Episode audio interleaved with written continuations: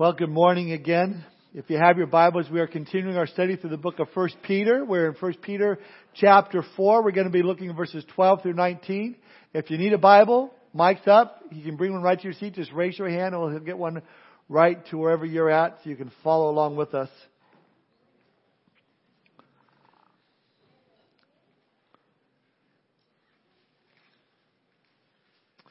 My kids asked me last night what I was teaching on today, and I said, well, suffering. And they said, oh, not again. I said, well, that's where we're at this morning. And so when we come across it, we're gonna cover it, and God has got something to say to all of us this morning, I believe. 1 Peter chapter 4, verses 12 through 19, we read, Beloved, do not think it strange concerning the fiery trial which is to try you, as though some strange thing happened to you. But rejoice to the extent that you partake of Christ's sufferings, that when His glory is revealed, you may also be glad with exceeding joy. If you are reproached for the name of Christ, blessed are you, for the Spirit of glory and of God rests upon you. On their part, He is blasphemed, but on your part, He is glorified. But let none of you suffer as a murderer, a thief, an evildoer, or as a busybody in other people's matters. Yet if anyone suffers as a Christian, let him not be ashamed, but let him glorify God in this matter. For the time has come for judgment to begin at the house of God, and if it begins with us first, what will be the end of those who do not obey the gospel of God? Now, if the righteous one is scarcely saved, where will the ungodly and the sinner appear? Therefore, let those who suffer according to the will of God commit their souls to Him in doing good as to a faithful Creator. The title of my study this morning is Suffering Succotash. Hashtag how to respond to suffering. Let's pray. Father, we thank You for this opportunity this morning to open up Your Word. Lord, we know that every time we do, You have something to say to each one of us here. Personally, Lord, and corporately as a church. We ask Your blessing upon our time together. We ask Your blessing and anointing upon the teachers that are downstairs as they minister to our youth, our kids downstairs, Lord. Touch their hearts. Touch our hearts today, Lord, as we just look to You and look to Your Word to hear from You. Father, we do pray if there's anyone that has joined us that is yet to surrender their heart and life to You. They're not born again yet. Lord, we pray that they would come to know You this morning as Lord and as Savior.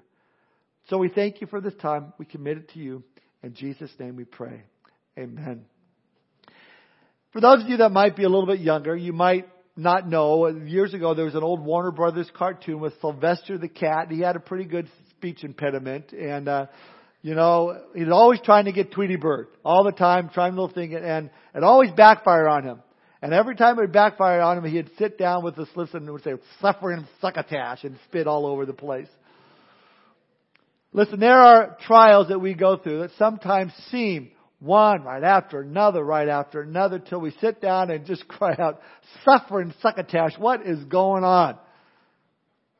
I read a story about a fire that started on some grasslands near a farm. The county fire department was called to put out the fire, but the fire was more than the county fire department could handle. Well, someone suggested that they call the nearby volunteer fire department to help out. Well, despite some doubt that they could help, they would be of any assistance, the call was made. These volunteers arrived in a dilapidated old fire truck. They rumbled straight towards the fire, drove right into the middle of the flames, and stopped. The firemen jumped off the truck and frantically started spraying water in all directions. Soon they snuffed out the center of the fire, breaking the blaze into two easily controlled parts. Watching this, the farmer was amazed. He was so impressed with the volunteer fire department's work, so grateful that his farm had been spared, that right there on the spot he presented the volunteers with a check for $1,000. Local newspaper reporter asked the volunteer fire captain what the department planned to do with the funds. Well, that ought to be obvious, he responded, wiping ashes off of his coat. The first thing we're going to do is get the brakes fixed on the truck.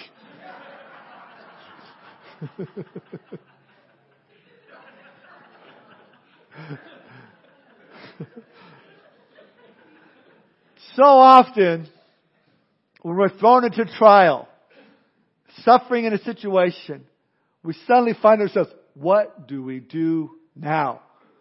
What do I do next? Do we make lemonade out of lemons, or do we sit and sour over the whole ordeal? I think some of us, most of us, are probably somewhere in the middle. You see, we've seen for the most part Peter deal with the subject of suffering. He has pointed to Christ as the believer's example to be like when we go through hard and difficult times. We've been encouraged to keep our eyes focused on Him. And that's really not too difficult for us when things are going well. And for the most part, we have been blessed in this country that we live in. We've been blessed with good health, food on our tables. We feel secure in our country. We have it pretty easy when it comes to our Christian faith. Not so for those to which Peter was writing to. Peter warns them about a fiery trial which is to try you in verse 12. Now, we don't know for sure, but we believe that he may have been referring to the persecution by this madman named Caesar Nero. Nero had just unleashed intense persecution on the church, and which was for sure to hit Peter's hearers. This guy was the most notoriously cruelly wicked man in history, ranking right up there next to Hitler. He would cover Christians with pitch and burn them as human torches to light his garden parties. He would feed them to lions just for amusement and as public sport. I mean, that's really intense, about as intense as you can get. Think about this. Someone that you love, maybe someone in the fellowship here, giving his life for a few minutes light as this depraved man strolled around sipping his drink and flirting with the woman at his party.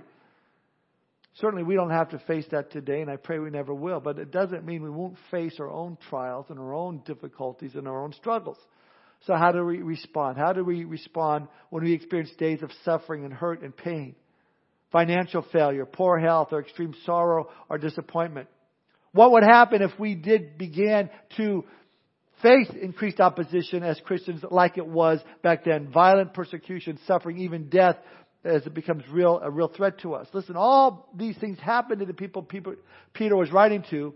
So Peter has some practical advice for us when we face the simple trials and the difficulties and even suffering in this life. And if you're taking notes, he gives us three things concerning trials and sufferings. He says, number one, we're to realize it. Number two, rejoice in it. And number three, respond to it. Number one, we're to realize it. It's going to happen. Trials are going to come. Expect it. They shouldn't take us by surprise. Look at verse 12. Peter says, Beloved, do not think it strange concerning the fiery trial which is to try you, as though some strange thing happened to you. What's the first thing that we think of when we get some trial in our lives? Man, this is so strange. Why am I going through this? This is a strange thing happening to me. Peter says, don't think it's strange.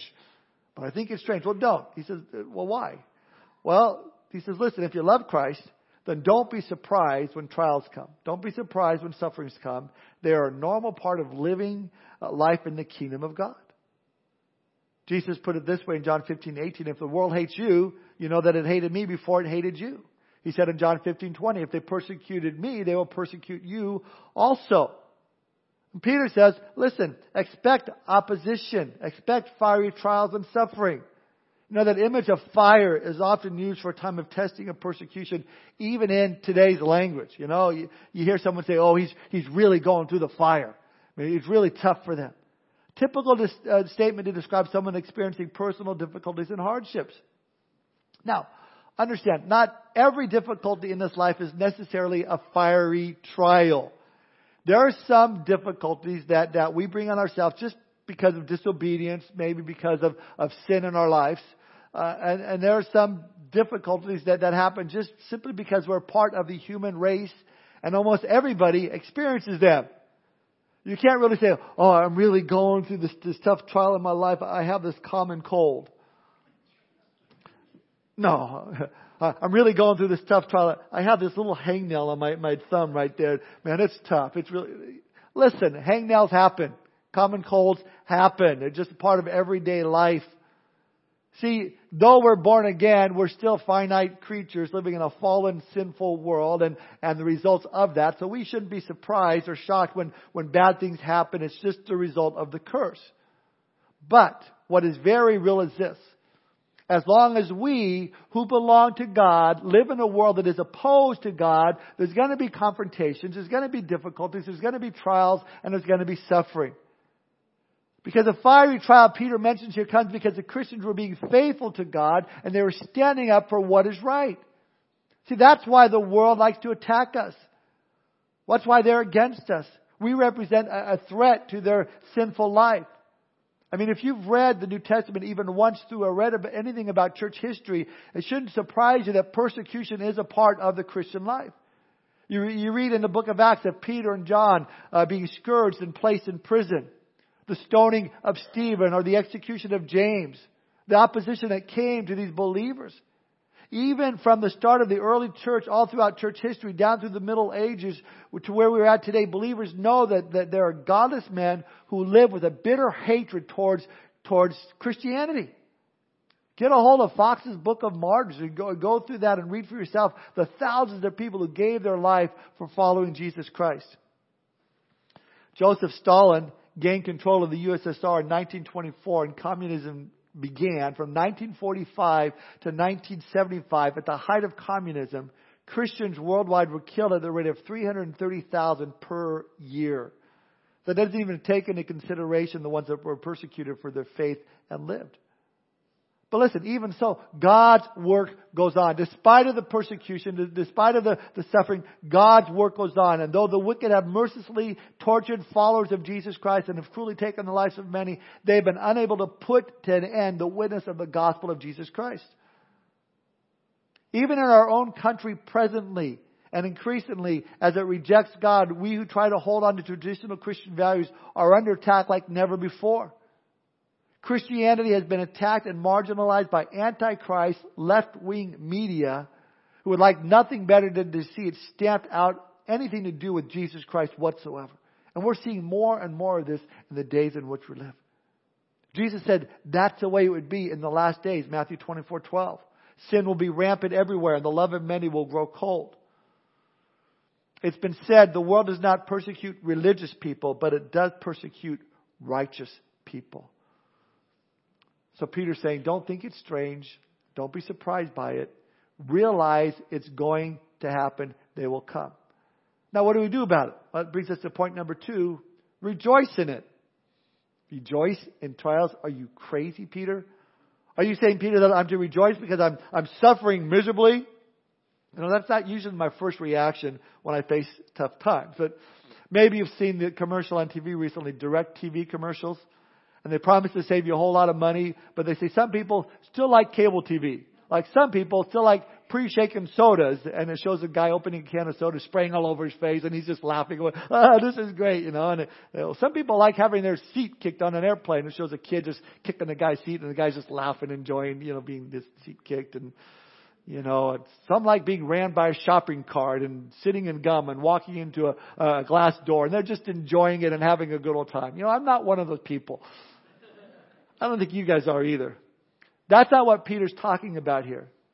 Peter isn't telling us to rejoice because the suffering is so much fun. Peter is telling us to rejoice because of what it's accomplishing in the life of the believer. When we go through hard times, when we go through difficult times, we can rejoice when we go through times of suffering for 3 reasons I have here. We can rejoice through times of suffering because, number 1, suffering brings results. It brings results. I recently looked at a post on social media that said this. Sometimes I just want someone to hug me and say, I know it's hard. You're going to be okay. Here's a box of chocolate and $6 million. I thought that was funny. Listen, Jesus brings greater comfort when he promises something greater than chocolate and greater than $6 million. Jesus said this in Matthew 5:12. When you suffer for the name of Christ, he said, rejoice and be exceedingly glad, for great is your reward in heaven, for so they persecuted the prophets who were before you. Great is your reward in heaven. Jesus takes note. He takes account every time someone says something bad to you about your faith, someone comes against you. Every time you suffer for Christ, he chalks it up towards that reward that's going to be given to us as we stand before God at that Bema seat, at the reward ceremony before the Lord. We can rejoice in that. Number 2, we can rejoice when we go through times of suffering because suffering deepens our fellowship with Jesus. You know, whenever we suffer on behalf of the gospel, the Lord comes to us in a special way and affirms that he suffers with us. I think of Shadrach, Meshach, and Abednego. They were thrown into the fiery furnace. And Nebuchadnezzar looks in and says, I see 4 people walking in the midst of the fire, and none of them are being harmed. None of them are being burned.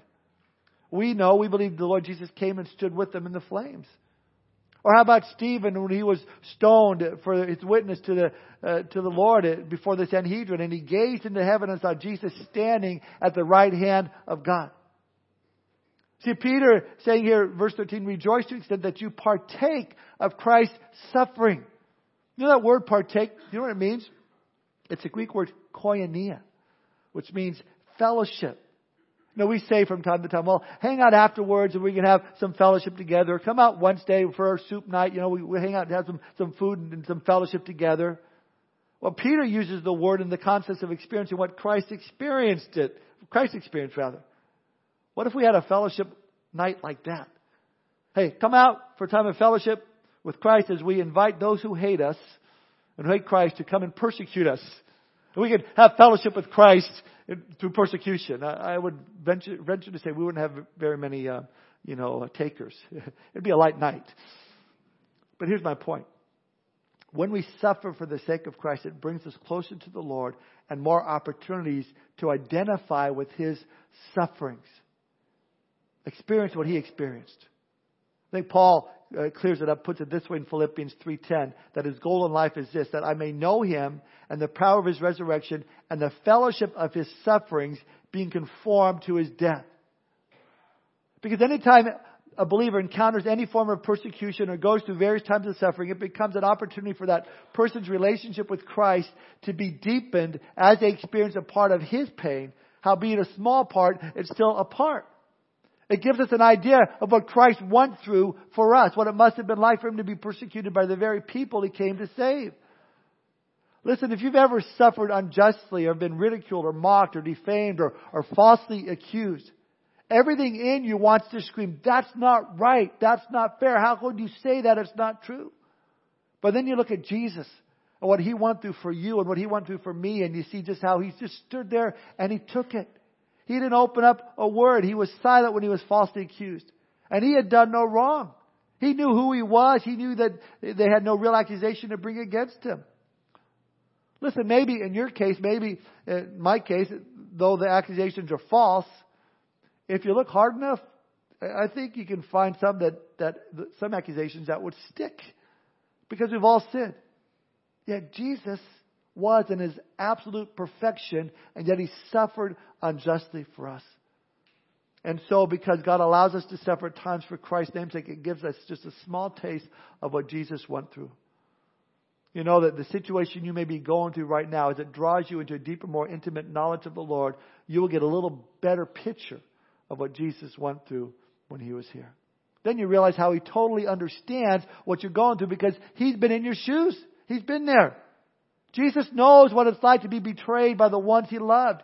He knows what it's like to have those whom he gave his life for to deny him and take advantage of him and abandon him and forsake him. That's why the writer of Hebrews could write in Hebrews 4:15, for we do not have a high priest who cannot sympathize with our weaknesses, but was in all points tempted as we are yet without sin.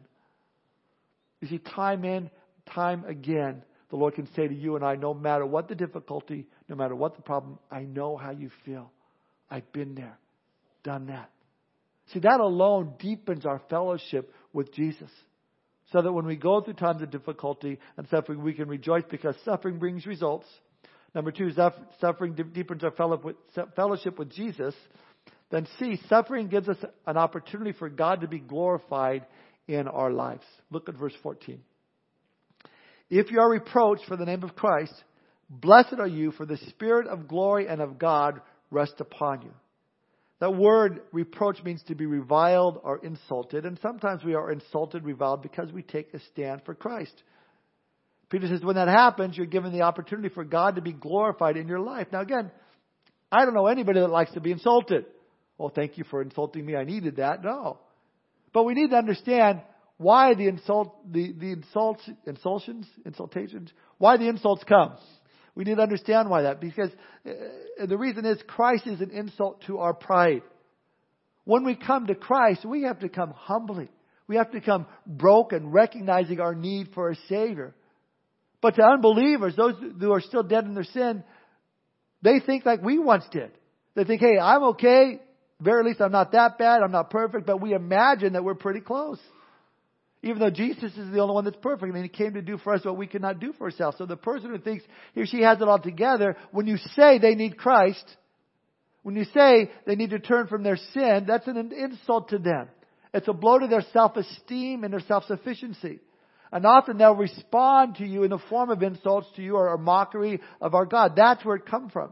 But understand, when it happens, when we are insulted for the name of Christ, it's because that person has made themselves equal to God. In their mind, they don't need a Savior. In fact, in their mind, they're their own Savior. And certainly they don't like hearing that they need to repent of their sin and turn to Christ. So they're going to backlash at you and me. Again, Jesus said in John 15, all these things they will do to you for my name's sake, because they do not know him who sent me. So Peter says, this is why, but understand, if the Lord allows you to go through ridicule and insults, it's for his name's sake. He's given you the opportunity by which you can glorify God with. See, Peter says when that happens, when people retaliate to you, it gives you the opportunity in verse 14 for the Spirit of glory and of God to rest upon you. Again, I bring up Stephen, Acts chapter 6, verse 15. It says, at his trial and at his stoning, all who sat at the council looking steadfastly at him saw his face as the face of an angel. He's going through it and he's just glowing. Stephen knew that his death was imminent, and yet because of the work of the Holy Spirit in his life, he had a brightness, a calmness, and a confidence. Many martyrs throughout the Christian faith have had opportunities for the Spirit of the glory and of God to rest upon them. Think about what it would have been like to be martyred in those days. I read a quote credited to the late pastor and author Richard DeHaan, showing us what he thought it was like when the early Christians were being martyred for their faith. He says this, and I quote, "In my mind's eye, I can see thousands of people gathered in a large arena sitting on stone tiers. They've come to watch athletes demonstrate their skills, but that is not the main attraction. The great cry goes up, the Christians to the lions. A door opens and a small band of men, women, and children walk slowly to the center of the stadium. Calmly and without a trace of hatred or fear on their faces, they kneel together on the ground. They pray, then rise from their knees to sing the hymn found in 2 Timothy 2:11 and 12. For if we died with him, we shall also live with him. If we endure, we shall also reign with him. If we deny him, he will also deny us." Before the song is ended, the hungry lions, which have been starved for a week, are released from their cages, and in a few moments, it is all over on earth for the Christians. I say to myself, why did they die that way? Just a few grains of incense on a pagan altar, just a word of veneration for the image of the emperor, and they could have walked under the light of the sun to the embrace of friends and relatives. But to take that way of escape from violent death was abhorrent to them, for they had experienced the reality of Jesus Christ and his salvation. They knew that their bodies were the temple of the Holy Spirit, and in their dying, they manifest his presence in the glow of faith that could be seen upon their faces, end quote. You picture the whole scene, the glow upon their faces. It's Peter's conviction that something of that glow rests on the man or the woman who suffers for the sake of Christ. And let me say this, when one suffers for the sake of Christ, especially to the point of death, God takes that tragedy and turns it around and uses it for his glory presently.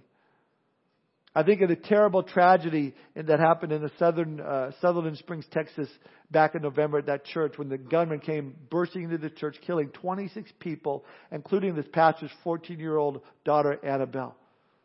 In the midst of his suffering and pain, one day after it happened, he was questioned by the media as to why something like this would happen, and this was the pastor's response. "I don't understand, but I know my God does." In that one statement, he displayed the glory of God in the midst of his suffering as he proclaimed his trust in God to see him through. I would say at that moment, the Spirit of glory and of God rested upon him. But people on the outside, people in the world, they don't understand that, where we get this strength from. It's the Lord. It's the power of God displayed in our lives through suffering. God takes that tragedy and turns around and uses it for his glory. It was A.W. Tozer who said, "Seldom does God use a person greatly who has not been hurt deeply." Or C.S. Lewis who put it this way, "God whispers to us in our pleasures. He speaks in our conscience, but shouts in our pain. It is his megaphone to rouse a deaf world." See, Peter here now next gives us a warning about suffering. He says, make sure if you're suffering for the right reasons. Look at verse 15.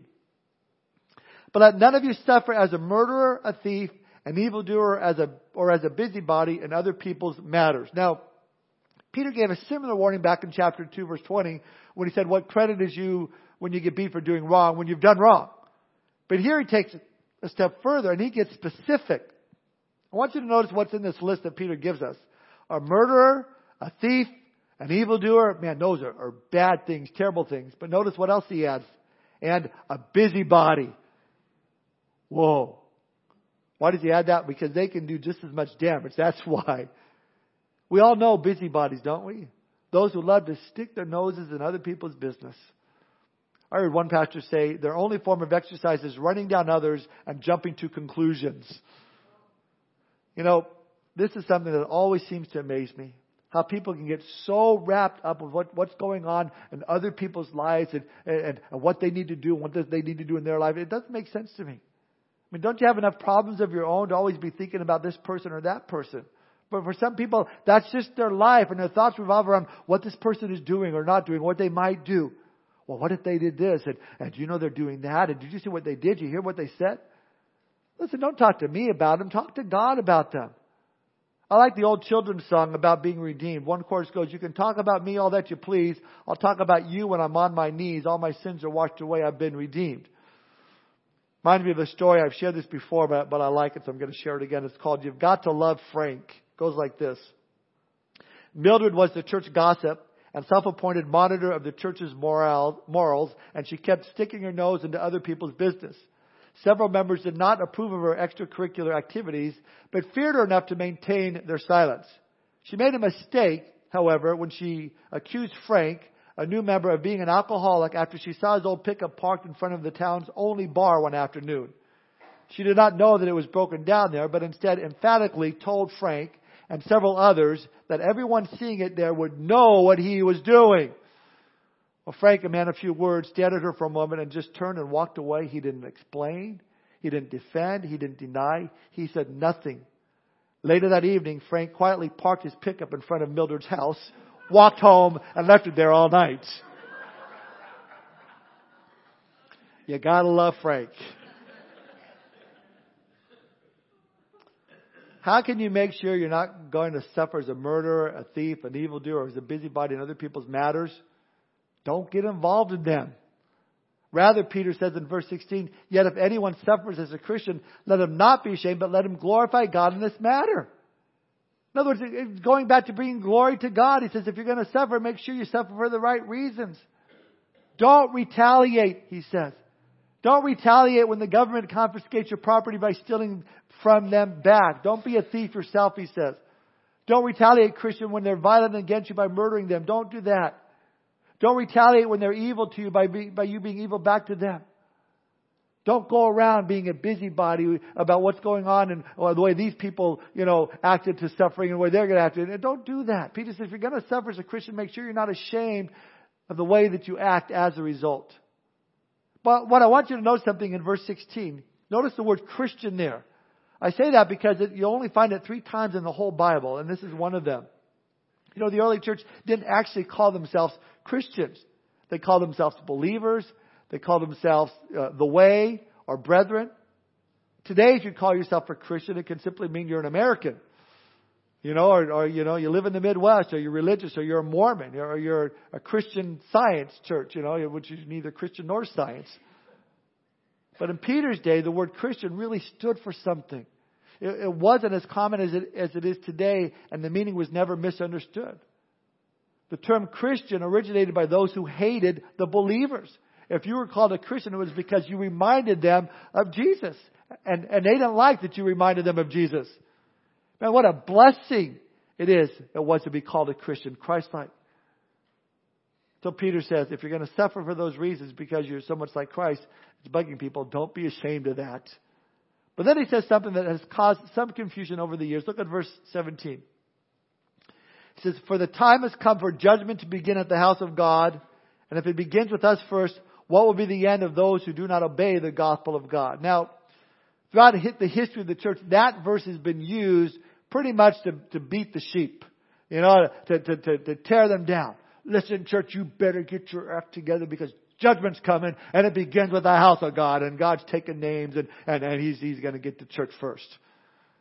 Listen, now I wholeheartedly believe that the church needs to get its act together, but I don't believe that this is a warning that Peter's giving to the church to get ready because God's going to come and judge the church. Understand that Peter, as he's writing this from Rome, the Holy Spirit is revealing to him the situation that's going on. Peter sees the bizarre behavior of Caesar Nero.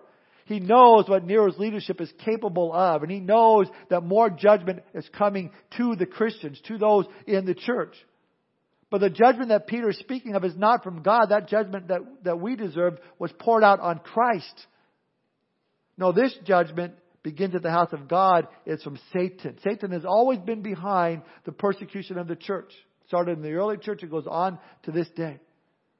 Peter is warning, writing to warn the believers to hang in there because he knows that the house of God, judgment has come to the house of God among Christians, and it's going to get worse, a lot worse. And it did. Nero launched the first of 10 persecutions that continued over the next 250 years, where over 6 million Christians were put to death.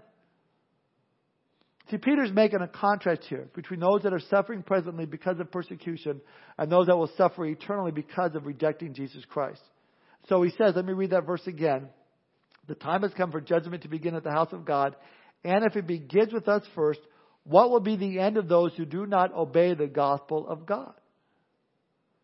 In other words, Peter's saying, look, the judgment that you're going through at the hand of the enemy is nothing compared to what people who don't know Christ are going to face through the hand of God. To put it another way, your life on earth is the closest to hell as you'll ever come. But to the non-believer, it's the closest to heaven that they'll ever get. You see, Peter says in verse 18, another misunderstood verse, he says, now if the righteous one is scarcely saved, will the ungodly and sinner appear? What does he mean by that? How is the righteous one scarcely saved? Well, the word scarcely means difficult. It's a hard thing. Not hard in the sense that you have to work for your salvation. Our salvation is a gift. It's unearned. It's unmerited. But hard in the sense of what Jesus said in Matthew 7:13 and 14. Enter by the narrow gate, for wide is the gate and broad is the way that leads to destruction. And there are many who go in by it. Because narrow is the gate and difficult, he says, the same word, is the way that leads to life. And there are few who find it. Peter's saying this. When you consider what Christ has done for you through Jesus, what God has done for you through Jesus Christ, how He saved you through faith in Jesus, how He saved you by His grace, by pouring out His wrath and His judgment that you deserved onto His only Son, seeing His Son beaten beyond recognition, taking what we deserved also that we could have eternal life and our sins forgiven. What do you think it's going to be like for those who reject what Jesus Christ has done for them? It's going to be bad. I mean, I can tell you this. It's not something I would want anybody that I know and love to ever have to face. In other words, if you think times are tough now, wait until God moves upon a Christ-rejecting world during the tribulation period as described in Revelation 6 through 19. Sure, it might be hard for a Christian now, but it's going to be a whole lot harder if you reject Christ. Because if you're still here during the tribulation period, that means you've still rejected Jesus Christ, and you're going to go through unbelievable pain and suffering and end up standing before God in the great white throne judgment and being cast into the lake of fire. That's why Peter says it's going to be so much worse. But you don't have to if you just come to Him today. Ask Him to forgive you of your sins and commit your life to following Jesus Christ. Listen, the fact is life is hard. That's just the way it is. It's hard for everyone. It's just life. But even though it's hard, and even though we have problems, we have access to a problem solver, Jesus Christ. And that brings us to our final point.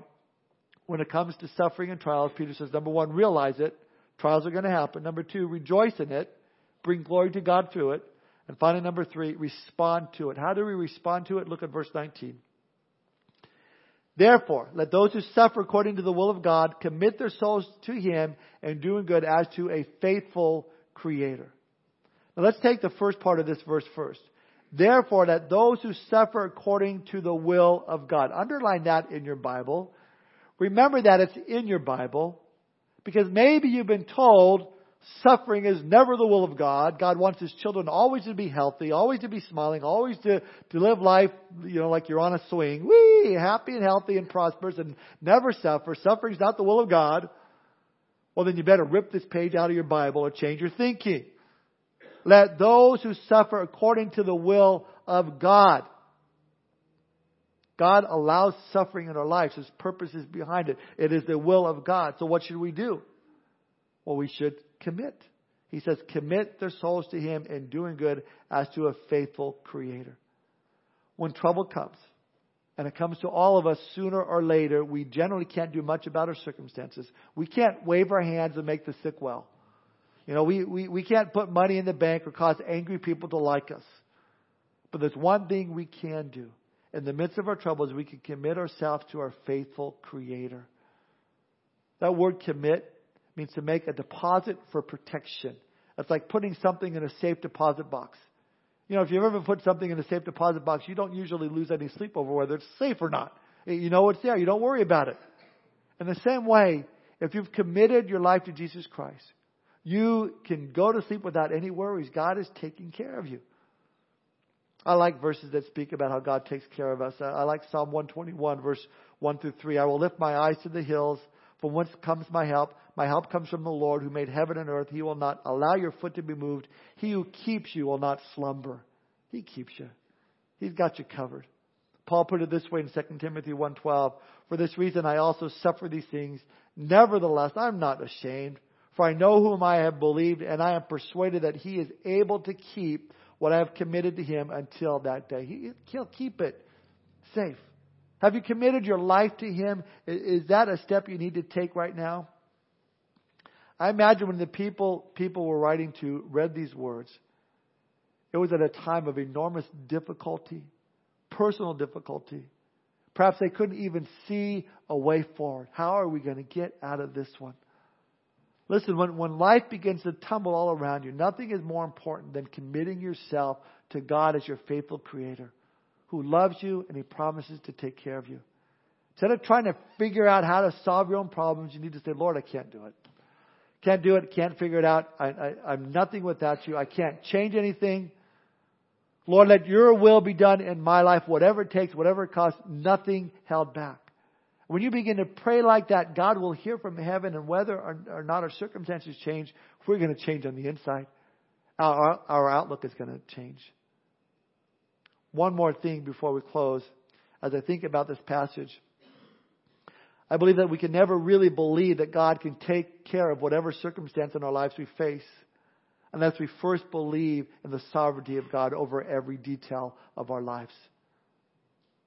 See, Peter is teaching us that in every trial that comes our way, God is in control. Nothing can touch us that does not first pass through the Father's loving hands.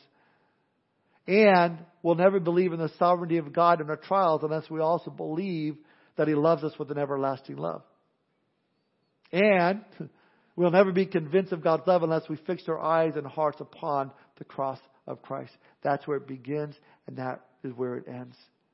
There we see how the evil purposes of man serve the eternal purposes of Almighty God. We see how untold human suffering accomplished our eternal salvation. Fix your eyes upon the cross of Christ. Apart from the cross, it makes no sense whatsoever to rejoice in our suffering. Start there, and your own troubles will come into proper focus. What God did for Jesus, He will also do for you. That's why even in the dark days to come, even when you're called to go down through that valley, you can do it knowing that He will take care of you. Where you can say, as Paul said in Romans 8:18, for I consider that the sufferings of this present time are not worthy to be compared with the glory which shall be revealed in us. Finally, I want to close with this poem written by Annie Johnson Flint called God Hath Not Promised. It goes like this. God hath not promised skies always blue, flower-strewn pathways all our lives through. God hath not promised sun without rain, joy without sorrow, peace without pain.